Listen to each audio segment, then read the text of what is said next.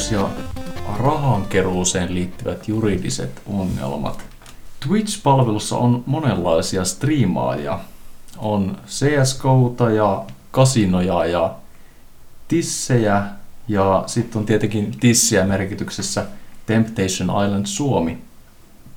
Juridisesti katsoen rahankeruu on kenties ongelmallisin aspekti koko ammattimaisessa striimaushommassa. Viime kesäkuussa joku päätti vaatia ns. tissistriimailta vahingonkorvausta seksiaddiktiosta. Mistä tässä oikein on kyse, kysyn sinulta Anssi. Niin, kiitos näistä alkusanoista. Nämä eivät yhtään anna minusta kyseenalaista vaikutelmaa mahdolliselle kuulijalle. mahdolliselle, painosalla mahdolliselle. niin, ja yksikössä kuulijalle. yksikössä kuulijalle. Ilmiössähän on kyse siitä, että tällaisessa suoratoista palvelussa, tai ei se edes suoratoista, vaan live-lähetyspalvelussa Twitchissä, tietyt toimijat, striimaajat ovat ottaneet tavaksensa, sanotaanko, hyödyntää luontaisia apujansa taloudellisien etuuksien havittelussa. Eli toisin sanoen pukeutuvat vähäpukeisesti ja lepertelevät miespuoliselle kuulijakunnalle ja tällä he sitten yrittävät höllentää kuulijoiden asenteita siten, että saisivat heidät lahjoittamaan rahaa. Ja tämä on ongelmallista Suomessa sen takia, että rahankeräyslaki säätelee sitä, milloin saa vastikkeetta pyytää rahaa yleisöltä. Ja se on lähtökohtaisesti sallittua ainoastaan tällaisen yleishyödylliseen tarkoitukseen tai oikeastaan tarkoitukseen, mikä ei ole liiketoiminta. Eli henkilökohtaisen taloudellisen edun tavoittelussa näin ei saa tehdä. Ja tämä itsessäänkin on jossain määrin moraalinen kysymys, että miksi meidän pitää tällaista rajoittamista tehdä, että miksi meidän pitää rajoittaa sitä, milloin saa vastikkeetta pyytää rahaa muilta. Tässähän tietenkin, kun jos ajatellaan, että se rahan keruu tarkoituksessa, rahan keräystarkoituksessa on kiellettyä henkilökohtaista tarkoitusta varten, niin, niin, tai henkilökohtaista etua varten, niin, niin sittenhän kysymys on tietenkin ihan normaalista jostain jonkinlaisesta tulon hankinnasta, jonkinlaisesta työstä, yritystoiminnasta, josta ihmiset maksaa jostain palveluista, että sä myyt. Ja se palvelu tässä tapauksessa on se, että näytät kivalta ja et ole hirveä kusipää. Vai mikä Juhana sun mielestä tässä on se, se palvelun sisältö? Niin, siis mielestäni ja tässä työn niin luonne. Puhuttiin, niin lähdettiin heti liikkeelle tästä kulmasta, että taisi jotenkin vastikkeetonta rahankeruuta.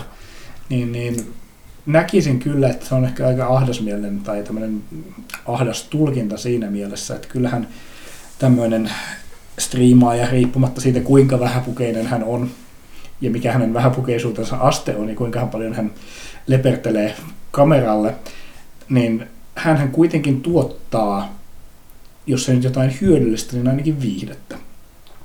Ja siinä mielessä, niin kun, vaikka tässä nyt yritetään niin kun asemoida tällainen toiminta sellaisen oikeudellisen konstruktion kuin vastikkeettoman rahankeräyksen alle, niin kyllähän tässä nyt enemmänkin mun mielestä on selvästi kyse palveluiden tarjoamisesta verkkoympäristössä maailmanlaajuisesti.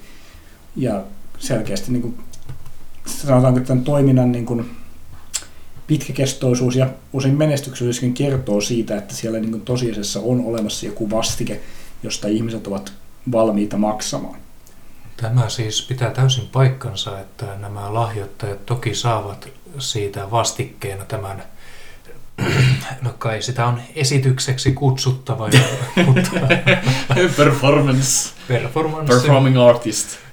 No en menisi niin pitkälle, että heitä taiteilijoiksi kutsuisi, mutta äh, ongelma on tuota- siinä, että No se sama sisältö, se sama vastike on saatavissa myös ilman tätä lahjoitusta, eli ilmaiseksi taikka lahjoituksella.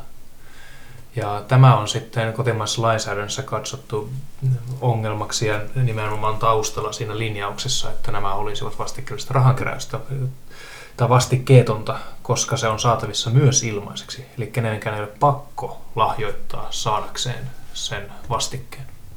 eikö tässä niin kuitenkin itse asiassa ole aika kaunis ajatus taustalla, kun nimenomaan mennään tämmöisellä niin sanotulla lahjoitusmallilla, jota mä haluaisin kutsua ehkä ennemminkin siksi, että jo kukin maksaa kykynsä ja halunsa mukaan. niin tämä nimenomaan mahdollistaa tämmöisen tasa-arvoisen pääsyn tällaisiin merkittäviin viihdepalveluihin, riippumatta siitä, että mikä on varallisuustilanne ja muut tämmöiset niin kuin, ää, sosioekonominen asema tai muut, muut tämmöiset tekijät, jotka saattaa rajoittaa sitten sitä muiden palveluiden hankkimista. Eli tässä niin kuin oikeastaan on kyse tämmöistä hyvin demokraattisesta, tasa-arvoisesta tavasta tuottaa ja hankkia palveluita. Mä itse haastasin ton näkemyksen, koska sit mä, mulla on sellainen perstuntuma, että tuota, kukaan itseään kunnioittava ihminen ei näistä esityksistä lainausmerkeissä, näistä esitystaiteilijaesityksistä, josta puuttuu se taiteilijuus ja usein puuttuu myös se esitys, vaan niin, niin tota, kukaan terveellä itsetunnolla ja sosioekonomisesti pärjäävä niistä ei juuri maksa, vaan ne, jotka niistä maksaa, on nimenomaan ne, jotka, jotka tuota, ei sitten tällaista huomiota pysty millään muulla tavalla saamaan kuin sitten, että he lahjoittavat näille striimaille jonkun verran rahaa ja sitten saavat heiltä sitten näitä huomion murusia, niin, joilla he pärjäävät sitten päivästä toiseen tässä kylmässä ja kolkossa koronamaailmassa. Mielestäni ikävästi käytät kuitenkin tuota lahjoittamissanaa tässä. Se on vähän asenteellinen ilmaus, koska siis mä edelleenkin nyt haluaisin huomata, että tässä on se palvelu, vastike. Vapaaehtoinen vastike on ehkä jo pikkusen parempi. Tässä on kysymys palvelusta maksamisesta. Ja se, että niin kuin palveluntarjoaja mahdollistaa myös sitten varattomien henkilöiden osallistumisen tähän niin kuin yhteiseen toimintaan tai yhteiskuntaan yleensäkin ja palvelun kuluttamisen varallisuusasemasta riippumatta, niin mielestäni se pitää nähdä vain positiivisena asiana. Se, että jos henkilö maksaa siitä, niin hänellä selvästi sitten on sellainen varallisuusasema, että hän Aivan. pystyy maksamaan. Sen pitäisi olla vähennyskelpoista hyvän tekeväisyyttä. Eli tästä pitäisi saada verovähennys tähän tarjota tätä palvelua myös sellaisille henkilöille, jotka eivät sitä voi maksaa, koska se on tällaisen rahanarvoisen tuotteen tarjoamista vähävaraisille ilmaiseksi. Ja itse asiassa näiden varattomien pitäisi saada ehkä toimeentulotukea siis siihen, että ne voi maksaa tästä niin, palvelusta, totta.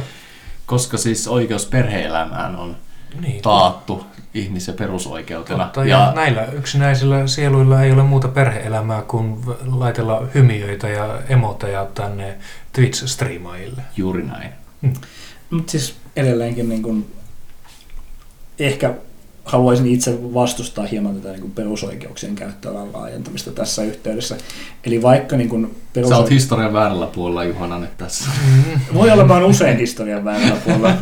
Mutta niin kuin lähtökohtaisesti näkisin, että vaikka niin kuin perusoikeudet takaa kaikille sen, että heillä on oikeus vaikkapa asuntoon, niin perusoikeudet ei takaa sitä, että henkilöllä olisi oikeus tämmöiseen niin luksuskämppään Rovaniemen keskustassa, jossa me ollaan tällä hetkellä, tai luksuskämppään Eli meidän pitää tällaisia valtiovallan ja kuntien rahoittamia Twitch-striimejä perustaa vartavasti näitä henkilöitä varten. Sitäkö sä Juhana tarkoitat? Ei. Haluatko sinä valtion rahoittamia bordelleja? niin, valtiorahoitteisia tissistriimejä. Itse minun, nä- minun näkemykseni mukaan. Juhanan näkemyksen mukaan valtiorahoitteisia tissistriimejä. Mä näin jos englanninkielisen artikkeli otsikon.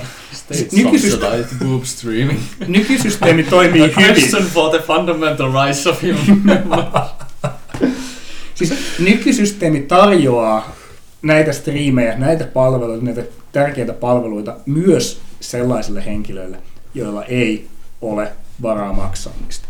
Se, että he eivät pysty ehkä niin kuin lahjoittamaan rahaa tälle palveluntarjoajalle tai antamaan, maksamaan tästä palvelusta tai saamaan jotain lisäominaisuuksia käyttöönsä, ei sitten välttämättä enää ole minun nähdäkseni perusoikeuskysymys. Eli minä olen vähän konservatiivinen näissä perusoikeusasioissa.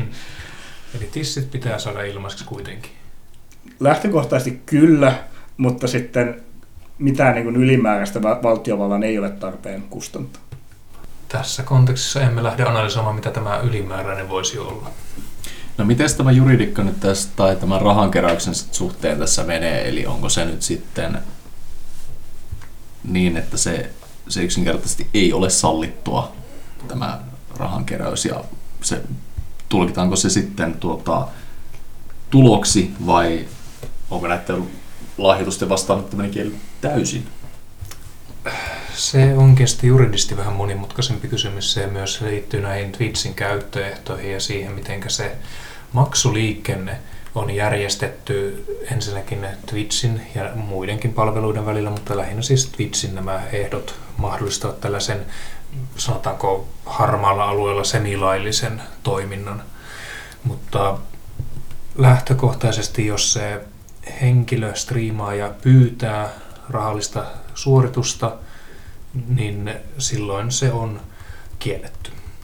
Mutta tämä asia voidaan järjestää juridisesti myös siten, että tämä striimaaja mainostaa Twitchin palveluja, eli Twitch tietyissä tilanteissa tarjoaa tällaisen premium-palvelun, missä sitten saa mainoksista vapaan niin tämän kokemuksen tämän kyseisen striimaajan striimiin.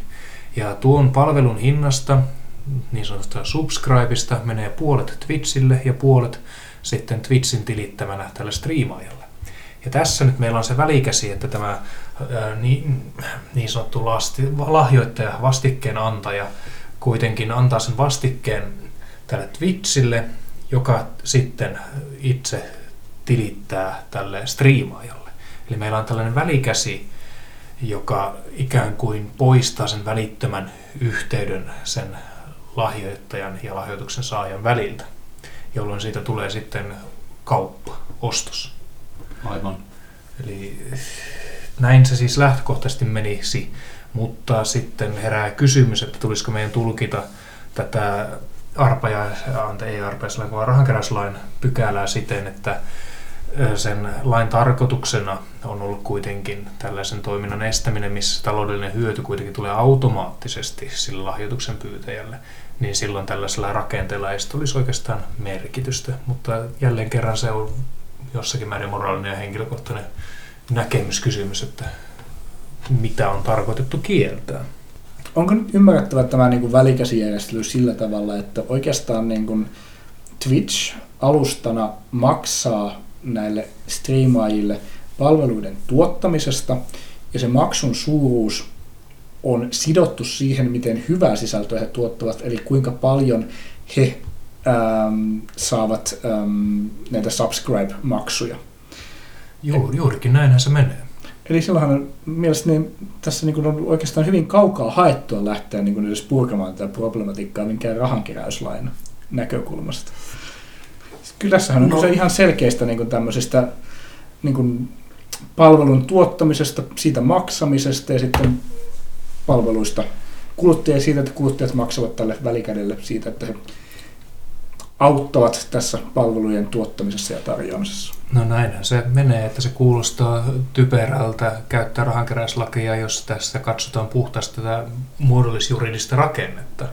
Mutta sitten kun mennään katsomaan, mitä varsinaisessa striimissä tapahtuu, niin kyllähän ne striimaajat siellä pyytää itselleen sitä. Vaikka se tulee välisesti sen eh, Twitchin kautta, niin se ei välttämättä välity katselijalle, lahjoittajalle, eikä välttämättä myöskään sille striimaajalle itselleen, että tässä on ylipäätään tällainen välikäsi olemassa. Eli se katoaa näkyvistä välikätenä ja sitten se toiminta ulospäin näyttää kuitenkin koko aika siltä, että se menisi suoraan lahjoituksena sille striimaajalle itselleen. Niin, että Twitch näyttäytyy tässä vain tällaisena tuota, um, muodollisena rakenteena, kuin sitten, että sillä olisi jotain, jotain sellaista varsinaista merkitystä sillä, että se raha kiertää mutta olettaisin kuitenkin, että Twitch tässä kuitenkin ottaa sen osuuden itselleen, eikö näin? Mm-hmm. Ja Twitch tarjoaa sitten toisaalta sen alustan siihen tämän toiminnan harjoittamiseen. Kyllä. Eli eihän tässä nyt sitten se järjestely siinä mielessä ole missään tapauksessa keinotekoinen, vaan Twitch on niin kuin oikeinkin olennainen toimija, joka tarvitaan siihen, että tätä palvelua voidaan mahdollisimman tehokkaasti välittää kuluttajille ja tuottajat pääsevät sitten ää, toimittamaan palveluita tai siis suorittamaan tätä striimaustoimintaa. Eli siis ei, kyse ei ole mistään keinotekoista järjestelystä, vaan siitä, että niin kuin ihan käytännössä Twitch-alustana mahdollistaa sen palvelun tarjoamisen ja ottaa sitten myös oman osuutensa siitä rahasta. Kyllä, Twitchillä on aivan selkeä rooli, eikö se ei voi olla keinotekoisuudesta missään nimessä. Eräs blogikirjoittaja on väittänyt, että kyseessä saattaa olla keinotekoinen valeoikeustoimi, mikä nyt on täysin järjetön lausuma lähinnä sen takia, että keinotekoisuus sulkee pois valeoikeustoimin luonteen ja päinvastoin ja kumpikaan näistä ei sovellu tähän tapaukseen, mutta en, en, en triggeröitynyt tästä kovin pahasti. Meni vain puolisen tuntia selvitä raivokohtauksesta, mutta Eli siis tämä tosissaan vastaa hyvin sitä todellisuutta, että mitenkä se on järjestetty, mutta se ei siltikään sulje pois tällaista rahankeräyslain käsitteistön teleologista tulkintaa, eli tällaista tavoitteet huomioivaa tulkintaa, että onko tällainen toiminta ollut tarkoitus kieltää ja onko sitten tällaisella muodollis-juridisella muodolla, mikä Twitchissä tarjotaan, niin merkitystä sen tulkinnan kannalta. Eli vaikka se ei olisi keinotekoinen järjestelmä, mikä on tehty tämän lainkohdan kiertämiseksi, tai valeoikeistoimi, millä ei ole todellista luonnetta ollenkaan, niin se saattaa siltikin kuulua todellisuudessa sen rahakeräyslain mukaisen tulkinnan alle. Ja kyllähän siis Twitch tietenkin moderoi sitä sisältöä, että mitä, mitä siellä saa esittää, mitkä on hyväksyttävät keinot sen alustan mielestä hankkia tuloa. Pitkään siinä oli ongelmana se, että siellä, siellä tuli näitä striimejä, missä se pelaaminen ei ollut pääpointtina. Ja Twitchillä oli se linja, että siihen, siinä pitää olla jotain pelaamista siinä. Että se on sallittua sitten kaikki nämä, nämä subscribeit ja muut. Ja sitten ne kiersi sen sillä tavalla, että ne keksi pelin nimeltään Just Chatting. ja sitten kaikki nämä nämä tota, kanavat, jossa pääpointtina on se, että siinä ei välttämättä pelata mitään, vaan jauhetaan paskaa ja tehdään banaanileipää. Mm. ja tuota, leikitään koirien kanssa. Niin tällaiset, tällaiset Tietenkin vähissä pukeissa. Niin, niin tietenkin. Ja sitten nämä menee sitten sen alle. Twitch tosiaan moderoi laajemminkin, että jos siellä sitten tapahtuu tällaisia selkeitä alustan käyttöoikeusrikkomuksia, kuten liikaa paljasta pintaa.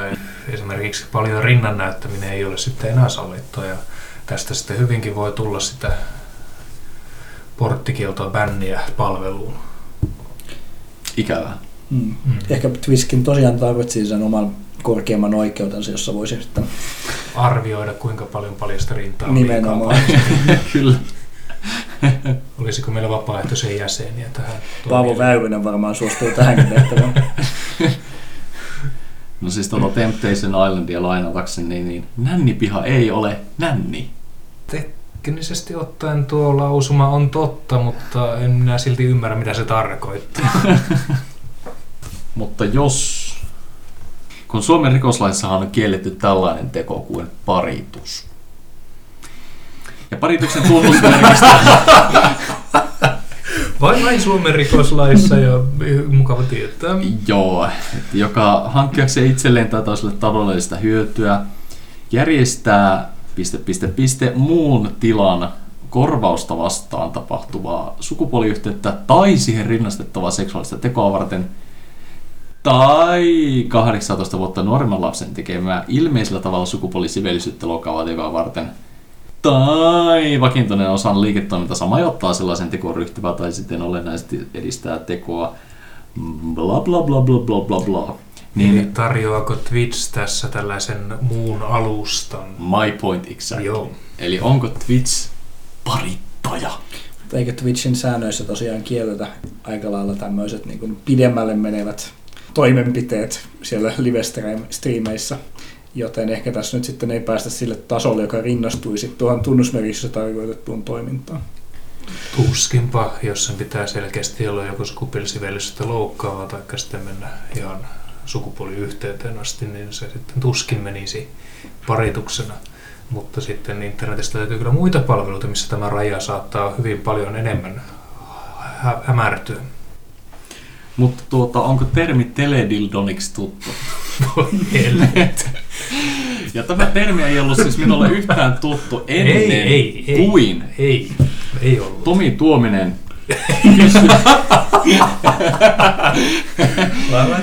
kysyi multa, että tiesinkö mä, että yhdessä journaalissa, siis Law and Technology journaalissa, mikä on luetuin artikkeli siinä journaalissa. Ja tämän kyseisen artikkelin otsikossa oli termi teledildoniksi. Minä sitten menin kiinnostuneena selvittää, että mitä helvettiä tämä oikein tarkoittaa. Ja tämä siis tarkoittaa sitä, jotenkin yritän tässä selittää sen, että jonkinlaisia seksileluja käytetään sillä tavalla, että etänä sen henkilön A-toiminta jollakin tavalla vaikuttaa henkilön B käyttämän seksilelun toimintaan. Eli tällaisella etätoiminnalla päästään tähän rikoslain paritustunnusmerkistön siihen rinnastettavaan seksuaaliseen tekoon. Joten jos Twitchissä tehtäisiin tällaista teledildoniksi toimintaa, niin olisiko sitten Twitch syyllistynyt paritukseen? Edelleenkin mä haluaisin lähteä siitä, että käsittääkseni Twitchin säännöt, joita en ole koskaan lukenut enkä joihin en ole mitenkään muutenkaan tutustunut, kieltävät tällaisen toiminnan. Joten olisi aika hankala pitää Twitchia vastuussa tällaista tapahtumasta, jos sitä tehtäisiin yrityksen, siis jos nyt oikein muistan, niin Twitchhän on Amazon nettijätin tytäryhtiö tai palvelu. Hankinta. Mm. Ja, Kyllä tytäryhtiö eli, itsenäinen. Eli kysymyksessä siis tosiaan vaikea ymmärtää, että Twitch olisi mitenkään vastuussa siitä, että joku palvelun käyttäjä tekee jotain, mikä on nimenomaisesti kiellettyä, tai ainakin ymmärtääkseni nimenomaisesti kiellettyä palvelun mm. säännössä. Ja tämä rikoslain mukainen rangaistavuus on se edellyttää jonkinlaista tietoista siitä, että mihin, mitä siellä tehdään ja myöskin sen sallimista ja jopa edistämistä, niin tuskin sitä parituksesta voisi tulla, mutta kyllä sitä varmasti ongelmia tulisi. Ja sitten voidaan aina lähteä hakemaan sitä rajanvetoa, että milloinka, jos käytän termiä nyt oikein, niin teledildoniksi niin menee siihen pisteeseen, että kyseessä voi olla edes paritus, että onko sitten esimerkiksi tällainen, missä annetaan yhdelle henkilölle yleensä jokin kaukosäädin tai muu ohjelma, millä hän pystyy kauko-ohjaamaan tämän henkilön hallussa olevaa värikästä ja värisevää esinettä. Täyttääkö se tämän määritelmän vai pitääkö mennä vielä vähän pitemmälle? Minnekä se esine pitää sijoittaa, että tämä määritelmä voisi täyttyä? Ehkä tämä on vaikea olla neutraali Ehkä tämä nyt oli siinä mielessä teoreettinen kysymys, että tällaisia rikoksia voi tietenkin syyllistyä ymmärtääkseni vain luonnollinen henkilö joka tapauksessa. Mutta... Eli siis pointtina esittämäsi syytökset Twitchiä kohtaan ovat järkyttäviä, täysin paikkansa pitämättömiä. ja Twitch yrityksenä ei ole missään määrin vastuussa tällaista kuvatusta laittomasta toimesta, jos sitä joskus tapahtuisi Twitchin alustalla. No mutta onko Twitch sitten vastuussa Erik Estavillon seksiaddiktiosta ja hänelle siitä aiheutuneista vahingoista? Pitäisikö meidän tarkemmin käsitellä, että mitä Erik Estavillalle on tapahtunut ylipäätään? Eli hänen tämä vaatimuksessaan perustuu siihen, että tämä Twitchissä tarjottu seksuaalinen sisältö on tuottanut hänelle terveyshaittoja, minkä perusteella hän vaatii 25 miljoonaa dollaria korvauksia. Ja Estavilla kertoo olevansa seksiaddikti ja sitten nämä... New... Löysitkö sinä kuvan Erikistä? Valitettavasti. Joo. Kyllä Erik, Erik näyttää mukautuneen tähän rooliinsa hyvin vahvasti. Joo, mutta tämä Erik kertoo, että hän on näitä Twitchin tissistriimaajia katsellessaan loukannut peniksensä käyttäessään Flashlight Sexilelua striimaajia katsellessaan ja sitten tämä on aiheuttanut punerusta ja leviä tulehduksia ja sitten hän on myös kärsinyt verestävistä silmistä, koska on joutunut valvomaan pitkään katsellessaan näitä tissistriimaajia. Ja sitten hänen asuntonsa on vielä mennyt täysin pimeäksi, kun hän on ejakuloinut tietokoneensa näytöllä, mikä aiheutti oikosulia pienen tulipalon. Ja kaikki tämä on siis Twitchin näiden striimaajien syytä, ainakin Erikin mukaan. Tämä juttu on perin amerikkalainen vahingonkorvausjuttu kyllä. Täytyy sanoa, Missään muualla ei. Yleensä pyrin löytämään näkökulman, jossa niin ymmärrän sanotaanko tämmöisiä hieman tota, kaukaa haettuja, enemmän kaukaa haettuja oikeudellisia näkökulmia ja vaatimuksia, mutta tässä Erik pojan tapauksessa on hyvin vaikea löytää mitään näkökulmaa, joka voisi niin perustella sitä, että hänen vaatimuksensa saattaisi olla millään tasolla perusteltu suhteessa mihinkään oikeudellisiin periaatteisiin, sääntelyihin tai muuhunkaan niin kuin mi- mihinkään Yleiseen, oikeudelliseen tai yleiseen ajatteluun. ajatteluun. Eli en löydä mitään perustetta no. Erikin vaatimuksille.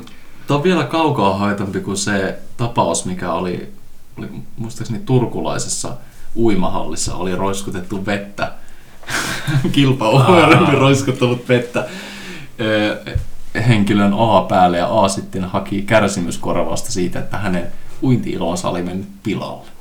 Tässä niin kuin ollaan vielä ihan eri luokassa verrattuna tähän Mm-hmm. tapahtumaan. Mutta jos lähdetään purkamaan asiaa niin kuin vahingonkorvausoikeuden periaatteiden kautta, kuten ehkä meidän on kuitenkin syytä.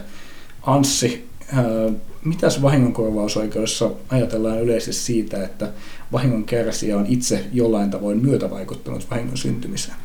Kai se jossakin määrin vähintää tämän vahingon väitetyn aiheuttajan vastuuta näin yleisluontoisesti ilmaistuna. Tarkemmat säännöt ei ole ihan niin sitten enää hallussa opiskeluaikojen jäljiltä, mutta yleensä myötävaikutus sitten saattaa aiheuttaa jopa tällaisen levähdystilan, minkä jälkeen syy-yhteys siihen alkuperäiseen vahingollisen toiminnan aluesaattajaan päättyy kokonaan ja siten se itse lopullinen vahinko muodostuu osittain tai jopa täysin tämän myötävaikuttajan omaksi aiheuttamaksi vahingoksi. Joo, itse asiassa jos tästä näkökulmasta lähdetään purkamaan, niin olen ehkä samaa mieltä siitä, että ei varmaan voida puhua enää edes myötävaikutuksesta, vaan noin niin kuin Twitchin tai ähm, striimaajien toiminnan syy-yhteys on varmasti katkennut täysin. Eivätkä he voi missään tapauksessa olla vastuussa Erikillä aiheutuneista sinänsä hyvin harmillista vahingoista. Mä oon aivan varma, että Twitch ja sen emoyhtiö Amazon ja sen toimitusjohtaja Jeff Bezos on pakottanut Erikin ihan fyysisellä pakolla tekemään kaikki nämä toimenpiteet. No siis voidaan puhua, tai voidaan ajatella jopa, että tässä ei ole minkäänlaista syy-yhteyttä, vaan Ei. kyseessä on niin itse aiheutettu vahinko, eli kansankielellä self-own. Mm. Kutakuinkin näin. No, kalifornialainen tuomioistuin oli tästä ihan samaa mieltä kuin me, eli tällä, en tiedä miten kalifornialainen oikeusprosessi tässä tarkalleen ottaen toimii, mutta ymmärtääkseni se on semmoinen kaksivaiheinen. Eli ensin vähän katsotaan, että onko tässä nyt mitään tolkkua tässä jutussa, ja sitten se, jos siinä näytetään vihreää valoa, niin sitten mennään siihen varsinaiseen käsittelyyn. Ja tässä jo siinä tällaisessa esipäätös, esikäsittelyvaiheessa on sanottu, että Estavillan toimittamat todisteet eivät saa mitään tukea Kalifornian osavaltion lainsäädännöstä näiden vahingonkorvausvaatimusten tueksi. Eli tällainen juttu nyt ei ole johtanut mihinkään, ja tässä on ehkä kysymys enemmänkin siitä, että herra Estavilla on hakenut itselleen lisää julkisuutta tällä, tällä tempauksella enemmän kuin että tässä olisi ollut kysymys vakavamillisesta vahingonkorvauskanteesta. Niin voidaanko sanoa, että näin niin kuin kotimaista terminologiaa käyttäen vaatimukset olivat ilmeisen perusteettomia ja kanne jätettiin enemmälti tutkimatta. Varmasti näin.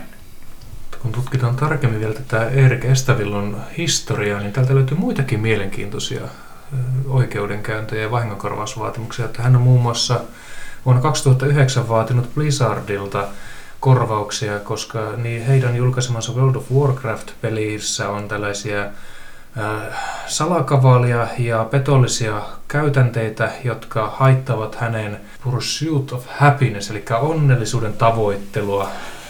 Eli, aihe, eli pelissä on tällaisia mekaniikkoja, jotka aiheuttavat sen, että pelaaja käyttää pelissä enemmän aikaa kuin olisi tarpeellista. No siis tämähän on itse asiassa jopa huomattavan Perusteltu näkemys. perusteltu näkemys. Eli tässä nyt löydän kyllä jo sen, sen tota, oikeudellisen tai sanotaanko tämmöisen vähintäänkin inhimillisen perusteen ymmärtää myös Erikiä. Mutta Tämä vaikuttaa huomattavasti niin perustellummalta vaatimukselta. Olettaisin, että tämäkin vaatimus on hylätty tai jätetty tutkimatta. Mutta noin niin kuin lähtökohtaisesti, jos peleihin tarkoituksella rakennetaan tämmöisiä mekanismeja, jotka on suunniteltu koukuttamaan ihmisiä tai saamaan heidät käyttämään ylimääräistä aikaa tai mahdollisesti jopa rahaa pelin parissa, niin sitten päädytäänkin jo sellaiselle alueelle, että ehkä ei ollakaan niin mustavalkoisesti enää itse aiheutetuissa vahingoissa. No, tämä Estavillon väite siitä, että se World of Warcraft-peli pakottaa ihmisiä käyttämään aikaa, pääsemään paikasta A paikkaan B sillä tavalla, että siinä kestää enemmän aikaa kuin mitä siinä pitäisi kestää, niin siis se pitää sataprosenttisesti paikkansa, koska ihan mitä tahansa sä teet, teet kyseisessä pelissä, niin, niin tota, vie sulta sellaista aikaa, turhaa, jota sä olisit voinut käyttää millä tahansa muulla tavalla. Jota sä et saa koskaan takaisin. Jota sä et saa koskaan takaisin, joka olisi paljon rakentavampaa, joka olisi oikeasti vienyt sut paikasta A paikkaan B. Kannattaisiko meidän tämän puheenvuoron jälkeen tiedustella Mikolta, kuinka monta tuntia kyseisessä pelissä on mennyt? Valitettavasti Mikko ei tiedä itsekään. no ehkä jos palataan tähän Estavillon tapaukseen vielä, niin tässä kyseessä oikeudenkäynnissä hän on haastanut kaksi asiantuntijatodistajiksi väittämänsä henkilöä kertomaan, mitä tarkoittaa vieraantuminen yhteiskunnasta. Ja nämä henkilöt, jotka hän on kutsunut todistajiksi, ovat olleet Winona Ryder ja Martin Kore, joka tunnetaan paremmin Depeche Modein bändin jäsenenä. Ja antoivatko nämä asiantuntijat lausunnon asiassa? Ainakaan tämä briefi täällä ei kerro. Ilmeisesti tämä oikeudenkäynti loppui hyvinkin lyhyen. Se on valitettavaa, koska kuitenkin Mä olisin ainakin halunnut päästä kuulemaan, mitä Vinonna Nimenomaan. ajattelee tällaisesta tuota, yhteiskunnasta vieraantumisesta, koska kyllähän tämä kyseinen näyttelijä on ollut avoin hänen kärsimästään masennuksesta ja ahdistuksesta, joten, mm. joten tuota, ihan mielenkiintoista olisi ollut kuulla. Mutta jos Vinona Ryder on asiantuntijatodistaja sen suhteen, millaista syrjäytymistä ja ahdistusta ja masentumista Erikestä Villo kärsii, niin mikä hänen roolinsa olisi voinut olla tässä Twitch-oikeudenkäynnissä? Jos sä jutut sille jollakin tavalla yhdistää, niin tästä tulee vielä mielenkiintoisempi soppasi. Mitä. Niin. Siis... Semmoinen deep insight eri tämän Estavillon henkilöön, persoonallisuuteen. Mm-hmm. Mutta siis niin jos mietitään ihan Suomen prosessioikeuden näkökulmasta, niin asiantuntijanhan tulee olla erihelliseksi ja alallaan taitavaksi tunnettu. Jos mietitään vaikkapa nyt Vinonen Raideria, ja sanotko vielä uudestaan, että mikä oli hänen asiantuntemusalansa, on Erik halusi vedota? Se oli tällainen yhteiskunnasta syrjäytyminen, topic of alienation. Okei, okay, eli jos mietitään Winona Ryderin ähm, asiantuntemusaluetta, niin mä haluaisin kiinnittää huomiota yhteen suosikkielokuvista, eli vuoden 1994 klassikkoon Reality Bites, joka kertoo juuri collegeista valmista, valmistuneiden nuorten aikuisten elämästä 90-luvun Amerikassa ja siitä, miten hankalaa heillä on löytää paikkansa yhteiskunnassa. Samastuitko tähän elokuvaan? Samastuin täydellisesti tähän elokuvaan. Ja haluaisin todeta, että tämähän kyllä kertoo siitä, että Winona Ryderilla on asiantuntemusta liittyen siihen, että miten ihminen voi löytää paikkansa yhteiskunnassa, joka ei tarjoa hänelle mitään tai tarjoa hänelle valmista paikkaa. Eli olisin okay, kyllä valmis pitämään Winona Ryderia tässäkin asiassa asiantuntijana. Okei, okay, mutta jos me jatketaan tällaista, että jos esiintyminen jossakin produktiossa tuottaa asiantuntemusta sen produktion käsittelemistä teemoista, niin Mitenkäs kun mä oon esittänyt ala-asteen näytelmässä Joosefia, niin onko, onko mä nyt pätevä uskonnollinen asiantuntija kristilliseen uskoasiassa? pätevä piispaksi. Sitähän minäkin. Joo. Sullahan nyt on eri, erinomaista kokemusta tällaista tietynlaista teledildoneksista, koska... ja kerrotko vielä Mikko tarkemmin, miten tästä tässä minun tulevassa piispan työssä olisi hyötyä? Um, siis sitä mä en tiedä. Sitä mä en tiedä kyllä yhtään, yhtään mitenkään. Niin jos palataan toki Winona Ryderin asiantuntijakelpoisuuteen, niin toki täytyy ottaa huomioon, että mahdolliset tämmöiset anastusrikokset saatettaisiin kyllä katsoa tuon rehellisyyskriteerin kannalta hieman ongelmallisiksi, mutta niistä nyt on kulunut jo aikaa. Bye bye.